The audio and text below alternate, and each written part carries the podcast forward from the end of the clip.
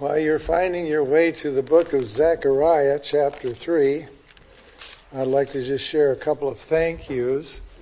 First of all, thank you for praying for my wife and I, and uh, I'm glad my wife is here with me today, doing a little better, and uh, we appreciate continued prayer.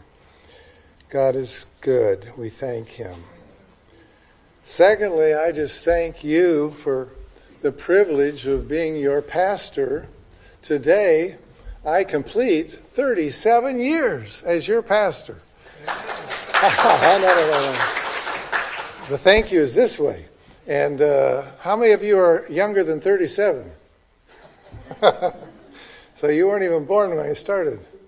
Now, I actually graduated from seminary and came down to assist my father and began preaching in this pulpit 49 years ago.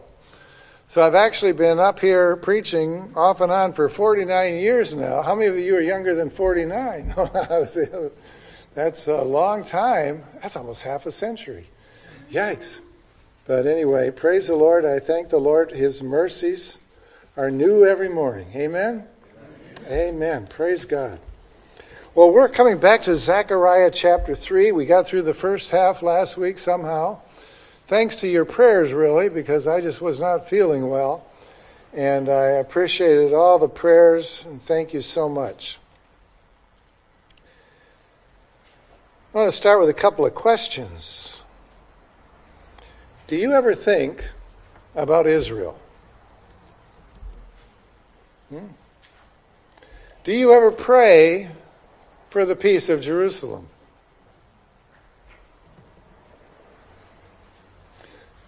In Genesis 12:3 the Lord told Abraham, "I will bless those who bless you, and him who dishonors you I will curse. And in you all the families of the earth shall be blessed." But isn't God done with Israel? Didn't he judge them finally and completely in AD 70 and throw them out of the land? Yet what's going on today? They're back in the land and growing and thriving, but as a totally secular nation, not seeking their God. But what does God say? In Hebrews chapter 11, it begins like this Paul writes, I ask then, has God rejected his people? And his answer is, By no means. For I myself am an Israelite, a descendant of Abraham, a member of the tribe of Benjamin. God has not rejected his people whom he foreknew. To foreknow means to put your love on beforehand. He loved them, just like he loved us from all eternity. And then in verses 25 and 26, it says, Lest you be wise in your own sight, I want you to understand this mystery, brothers. A partial hardening has come upon Israel until the fullness of the Gentiles has come in. We are currently in the times of the Gentiles, and ever since 586 BC, when the last ruling king of Israel and Judah was taken out. But it adds here in Hebrews 11, then it says, In this way all Israel will be saved. And then on in verse 29, it adds, The gifts and the calling of God are irrevocable. In other words, God still has plans for Israel. Now we're going through these visions in the book of Zechariah. Zechariah had eight visions in one night. We finished the first three visions. In chapter four, we started the fourth vision. In the first three visions, it was really dealing more with externals the restoring of the people, the building of the city, the judgment on the enemies. But we started the fourth vision last week, and he's dealing with their internal spiritual life. They were a sinful nation. That's why they were sent into captivity. But in this vision, as we saw last week, God begins a transformation from ungodliness to godliness. as we saw the intercession of the angel of the Lord and then the imputation of righteousness upon Joshua the high priest representing the nation. So it began with the intercession and then the imputation. we have to remember these are visions. There's a lot of symbolism that we need to understand. You have your thinking caps on, right? So that you can try to understand these things as we go over them.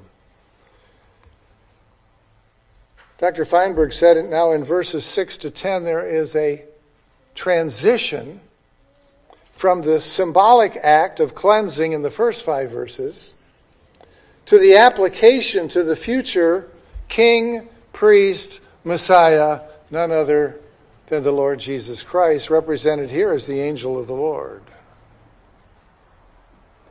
In verses 6 and 7, we see God's relationship with Israel. Let me read the passage starting at verse 6 and read the rest of the chapter. It says, And the angel of the Lord solemnly assured Joshua, Thus says the Lord of hosts, the Lord of the mighty armies, the Lord of Sabaoth. If you will walk in my ways and keep my charge, then you shall rule my house and have charge of my courts and I will give you the right of access among those who are standing here. Then he adds, Hear now, O Joshua, the high priest, you and your friends who sit before you, for they are men who are a sign.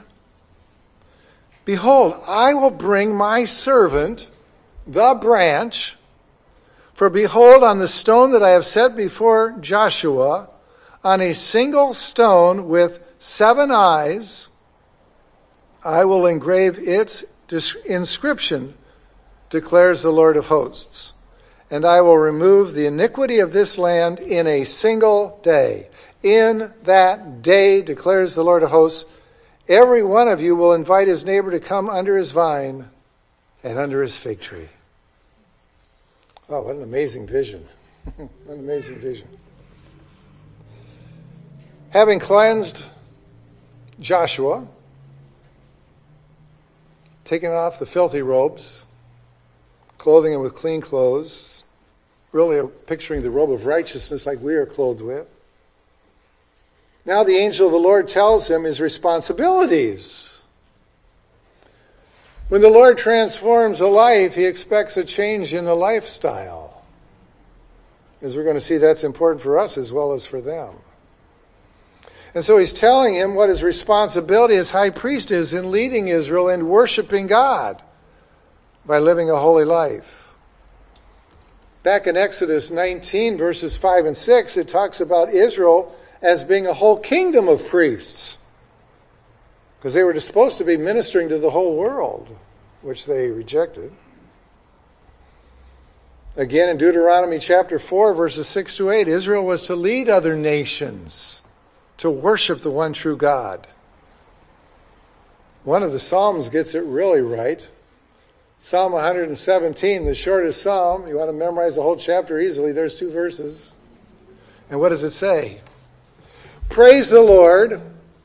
What? all nations. Extol him, what? All peoples. Not just Israel, but all nations and all peoples were to come and praise the Lord. But the priests in Israel were to be these leaders in worship. They were to be leading their kingdom of priests to worship the Lord and then others. You know, when we think of worship, sometimes we think of it as being just individuals but not true. It's corporate. We come here corporately to worship together. Scripture says, Don't forsake the assembling of yourselves together as the manner of some is. And so much the more as you see the day approaching.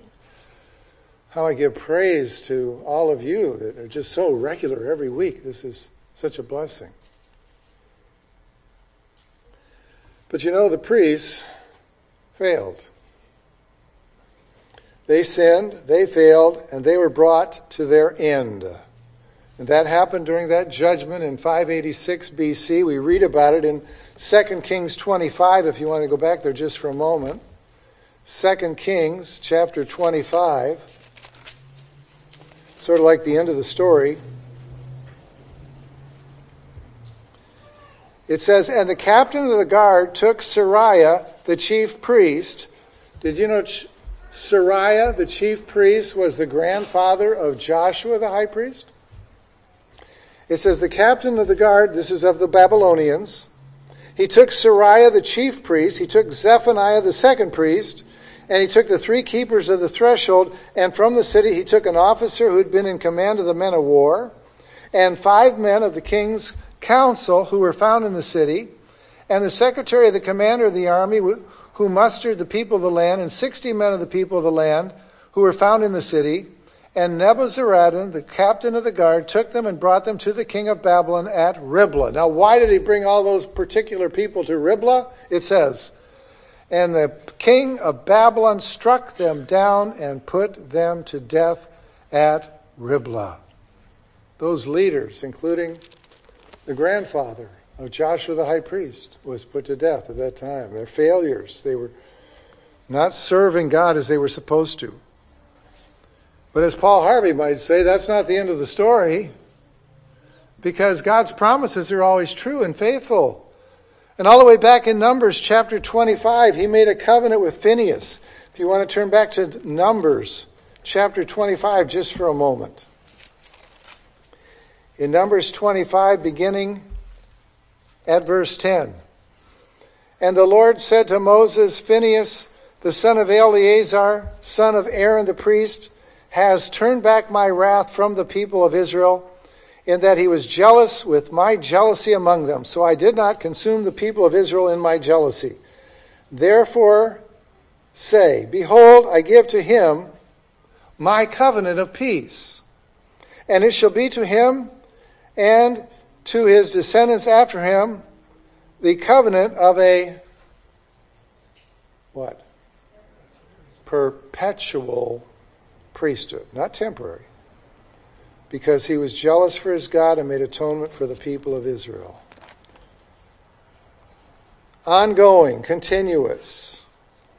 In the book of Ezekiel, the last several chapters talk about the millennial kingdom, the new temple built, and the new ministry of the priests. But then it's going to be a commemorating ministry rather than an atoning ministry, but it's the ongoing ministry following the descendants of Zadok the priest. But now notice what the verse actually says here in 6 and 7. It says, The angel of the Lord solemnly assured Joshua. He solemnly assured it or testified to him. It's almost uh, at the same time a solemn warning to him. You need to be taking care of this. The angel of the Lord is reminding him that he is going to be held accountable for what he's been given. Worship is a serious responsibility. Just like, as someone said, when we as Christians are freed from our sin, it's not to go live a sinful life. No, we're not saved in order to sin, we're saved in order not to sin, to be saved from our sins. And so here is a picture of the high priest being cleansed in the first five verses, and now God is saying, now you need to live the right way and do the right thing. Two things here. Thus says the Lord of hosts, verse 7 If you'll walk in my ways, secondly, and keep my charge. Two things to do. First, walk in my ways. Life is a pathway, life is a roadway. We are to walk along the way of life. But it's a life of living for the Lord. It's, a, it's to be a walk. If you were here last Sunday night, you heard the sermon on sanctification, the worthy walk. Over and over again, not just Ephesians 4 1, but over and over again, it talks about having a worthy walk. Walking worthy of the Lord who has saved you. So, believers, today, just like Joshua the high priest there, are to live a life that is conformed to God, not to the world.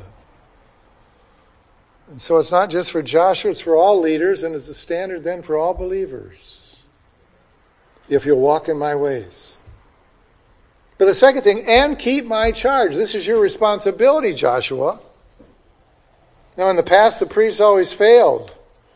But in the future millennium, there's going to be perfect obedience. Now, remember, Joshua was not saved here by doing the right things. He's saved in order to do the right things. This is what our salvation is about. We're not saved by works that justify us, but we're saved to do works which justifies us. And so there's going to be this perfect obedience. So he says, If you walk in my ways, and if you keep my charge, then something will be true of you. And here's what it is Then you shall rule my house and have charge of my courts, and I'll give you the right of access among those who are standing here. What a blessing! You see the blessing of those things? First, if they're acting faithfully, leading the people in worship, doing what they're supposed to be doing, the Lord is telling him here, the angel of the Lord, you'll rule my house. Now, to rule here, in the King James, it says to judge my house. Uh, the New American Standard, the NIV, say to govern my house.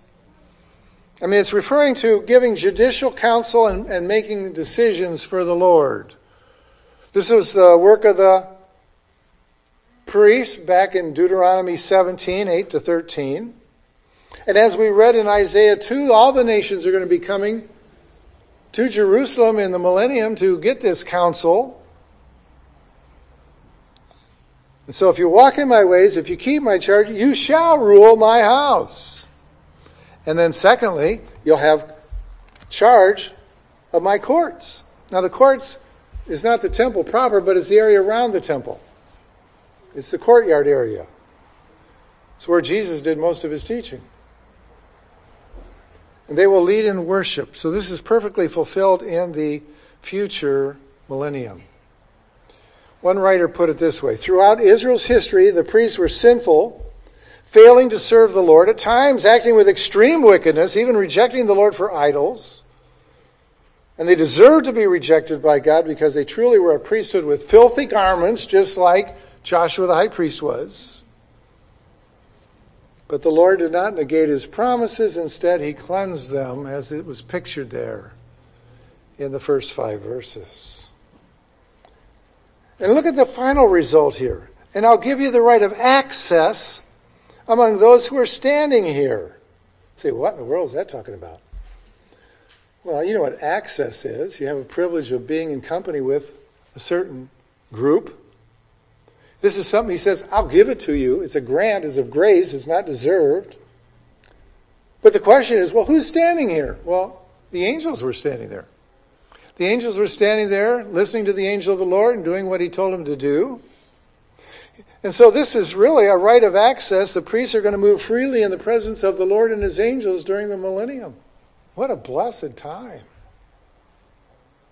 Now remember, it's all based on if you'll walk in my ways. If you walk in my ways. And if you'll keep my charge. Have intimate fellowship with the Lord. And isn't that what we're supposed to be enjoying right now as well? Do you realize someday we're going to gather with the priests in Jerusalem and we're going to be worship, worshiping the Lord, worshiping Yahweh with pure hearts, with unbridled affection? Oh, the joy of it all, what it's going to be like someday. And then we come to verses 8 to 10, and really what it's talking about is the future priest, king, Messiah. He's coming again, right? He is coming again. I hope you enjoyed that as much as I did on Mother's Day when we sang The King is Coming. Or we heard the verses saying and we joined in the chorus. That was just such a beautiful time. The King is coming. Jesus is on his way. He's coming. He's already. We're looking forward to that. But notice what it says here. Zechariah's prophecies are going to assure Israel that God remembers his promises. And so he says, Hear now, O Jacob, I mean, O Joshua, the high priest, you and your friends who sit before you, for they're men who are a sign. So the angel of the Lord is speaking. He's saying, Listen carefully.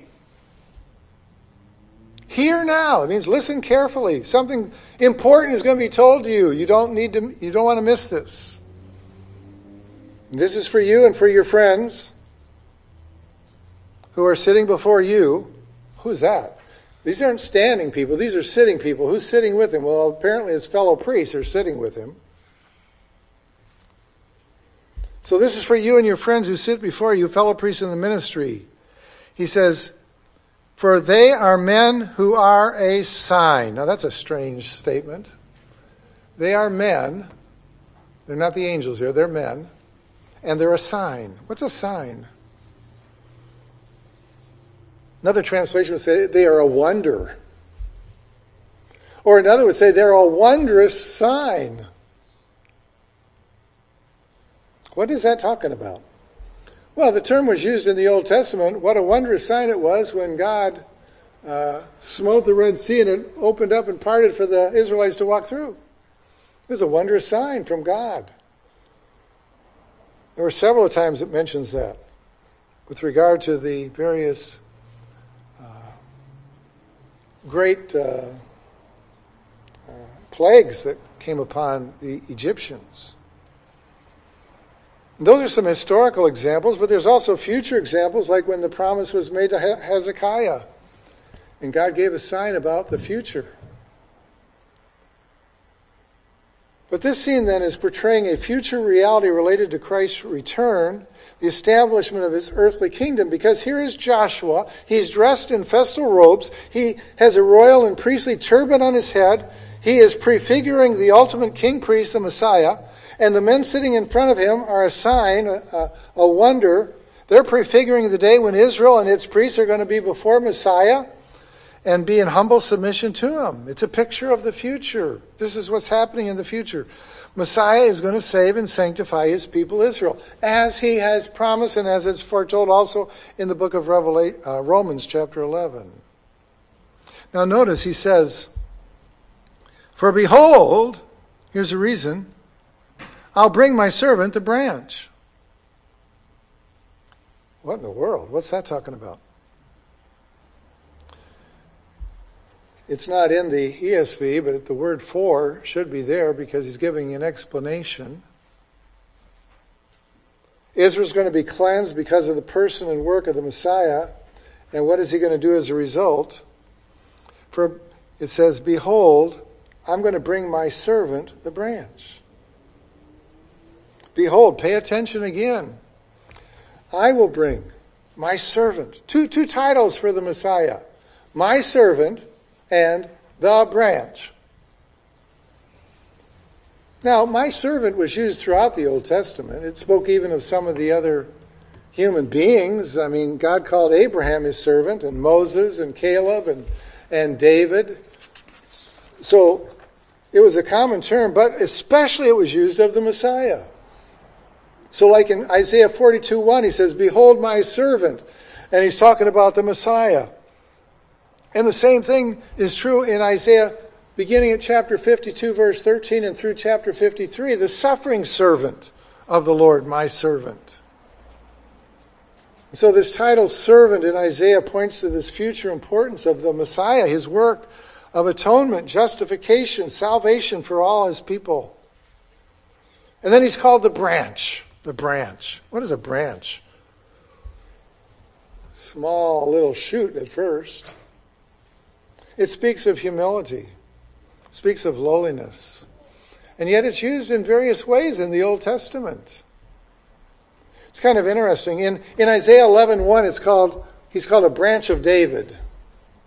Well, David was a king, so this speaks of his kingship. And here's what's interesting that's the theme of Matthew.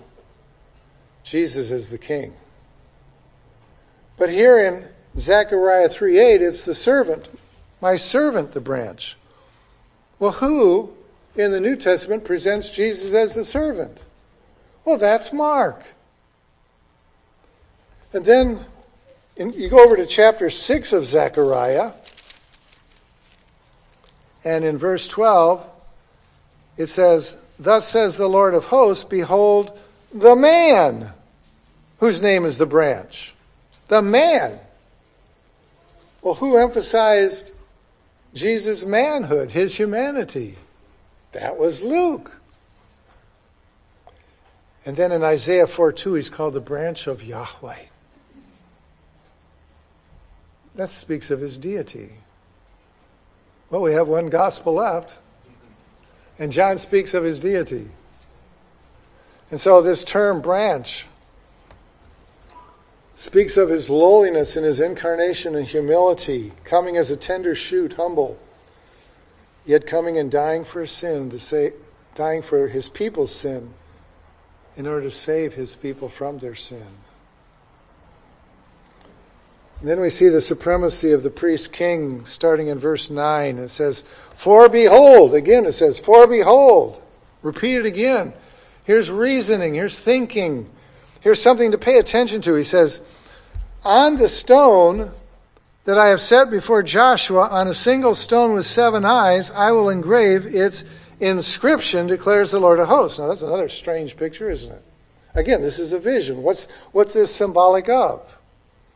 Well, first of all, the stone is set before Joshua, in front of Joshua. Well, who's in front of Joshua here as well? Well, the angel of the Lord is. So this is a picture really of the angel of the Lord, the Lord Jesus, who is represented as a stone or one of its synonyms throughout the scripture. Remember, he's called the stone of stumbling, the rock of offense. He's called a stone of refuge. In Daniel 2, he's talk, called a stone cut without hands. In the New Testament, he's the chief cornerstone. He's the stone. It's set before you, set before you to be with you. That means the people are going to be made the dwelling places of the Messiah, just like it said back in chapter 2, verse 10. But it has a single stone with seven eyes. Seven eyes. Why seven eyes? Well, seven's the number of perfection, and eyes speak of knowledge and wisdom and this speaks of God's omniscience. God sees all and knows all. By the way, in, in four, chapter 4, verse 10, it talks about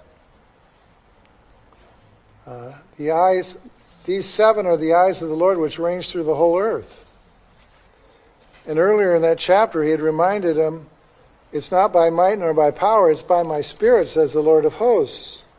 So, this working of the Messiah with the seven eyes representing the seven spirits of God. It, it, speaks really of the sevenfold, the fullness of the ministry of the Spirit, even as it's represented there in Isaiah 11, 1 and 2. And even in Revelation 5, 6, it says the seven eyes, which are the seven spirits of God. And that just speaks of the fullness of the Spirit of God upon our great high priest, King, Messiah. He is the ultimate and unequaled great high priest.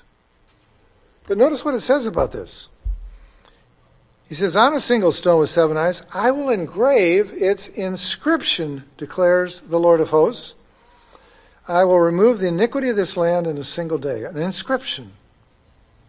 Why an inscription? And by the way, even though it's not in the ESV, uh, it should have the word behold uh, it's missing in some versions. It's in the King James. It's in the New American Standard. It's in the Amplified. Behold again. God, God, the angel keeps saying, Behold this, behold this, behold this. I'm going to engrave an inscription. Now, do you remember back in Israel's history? The high priest had engraved stones that he carried with him had the names of the 12 tribes because he was representing them and he was mediating for them. Well, we have a mediator for us, the one God and one mediator between God and man, the man Christ Jesus. And he has engraved upon him the names of his elect. We are his, we belong to him. He carries us, and it reminds us of the certainty of our salvation. For whom he did foreknow, he also predestined to be conformed to the image of his Son and whom he predestined, he called. Whom he called, he justified. Whom he justified, he glorified. What shall we say to these things? If God is for us, who could be against us, right? Praise be to God. And he says, I'm going to remove the iniquity of this land in one day. Remove, complete elimination. iniquity, all their guilt, all their transgressions, the consequence of their sin. I mean, he cleansed Joshua up in verse 4. Now, even the whole land is going to be cleansed. And we need to remember what it says here, where he says, I will do this. And then he says, I will do this. Who's doing this? God is. This is a work of God. This is not a work of man. This is totally a work of God. And so it says, in one day, in a single day, a special day is coming. By the way, if you've been reading through Zechariah, you'll see in the last few chapters it just keeps saying, on that day, on that day. It's a big day coming. There's a big day coming. Now, there was a big day. It was the day Christ died for our sins. That was a wonderful day. But there's a big day coming when Jesus returns. It'll be a single day. It'll be the greatest single day in Israel's history. And so this passage is telling us that Jesus Christ is the servant of the Lord who perfectly fulfills God's promises. He's the branch who humbled himself to come and suffer and die for our sin. And he's the stone who mediates for his people. And we are his dwelling place. Well, we come to the last verse. It adds, in that day again. In that day, in that day. What's happening? A day of great success. This is going to be the day that Israel repents, believes, and is forgiven. It says, In that day, declares the Lord of hosts, Every one of you are going to invite his neighbor to come under his vine and under his fig tree. Now that's a picture. A picture of peace and prosperity that the Lord is going to bring when he returns. When Israel looks upon him whom they have pierced, they acknowledge their sinfulness and are saved, it's going to be a time of peace. And they're going to be sitting under their vine, the fig tree. That was the picture in the time of Solomon in 1 Kings 4 24 and 25. That's, that's the dream of people, all sitting under my vine and fig tree. Perfect peace and rest, no war, no nothing, no, no conflicts, no troubles. That's coming. It speaks of the abundance and blessing of the Messiah's kingdom that is coming. Well, what do we learn from all of this? Well, a reminder again from last week if we are God's children, and we are, if we've trusted in Christ to save us from our sin, then there's a way that we're supposed to be walking, a way we're supposed to be living our lives. And so we need to ask ourselves the question Are we walking in God's ways? Is our life a worthy walk before the Lord? It's the way of sanctification, it's the way of holiness. Do we daily desire to be pure and holy before the Lord? All of our actions, all of our thoughts, all of our words, all of our attitudes. We need to regularly spend time with the Lord and say, Lord, show me where I have fallen short. Show me so I can repent. Show me so I can confess my sin. I need that every day. But then are we fulfilling our responsibilities? What are your responsibilities? Well, you have a lot of responsibilities. Are you a Christian? You have responsibilities as a Christian. Are you a parent? You have responsibility as a parent. Are you a husband or wife? You have a responsibility to one another. Are you do you have siblings? You have responsibilities to them. Do you have neighbors? Do you have coworkers? Who do you have around you in your life? You have responsibilities toward other people. And it's all related to that worthy walk. How are we doing? Are we walking with the Lord? Are we walking in the light of His countenance? Are we seeking and serving Him with all of our heart? If not, confess your sin. I have to do that every day. And I probably forget a lot of it. But may God help us to be serious minded about these things because the day is coming. The day is coming. Jesus is coming. It says, He who has this hope purifies himself even as he is pure. May God help us to do that. Let's pray. Heavenly Father, thank you for your word today. It's a reminder that even as this was revealed to Joshua the high priest, so it speaks to our hearts how we're supposed to be living our lives. Father, find us faithful. Help us to be faithful. Strengthen us. Help us to repent and confess our sin every day. We need you every moment. We praise you, Lord. You are so good to us. Thank you, Lord, for your mercies. In Jesus' name, amen.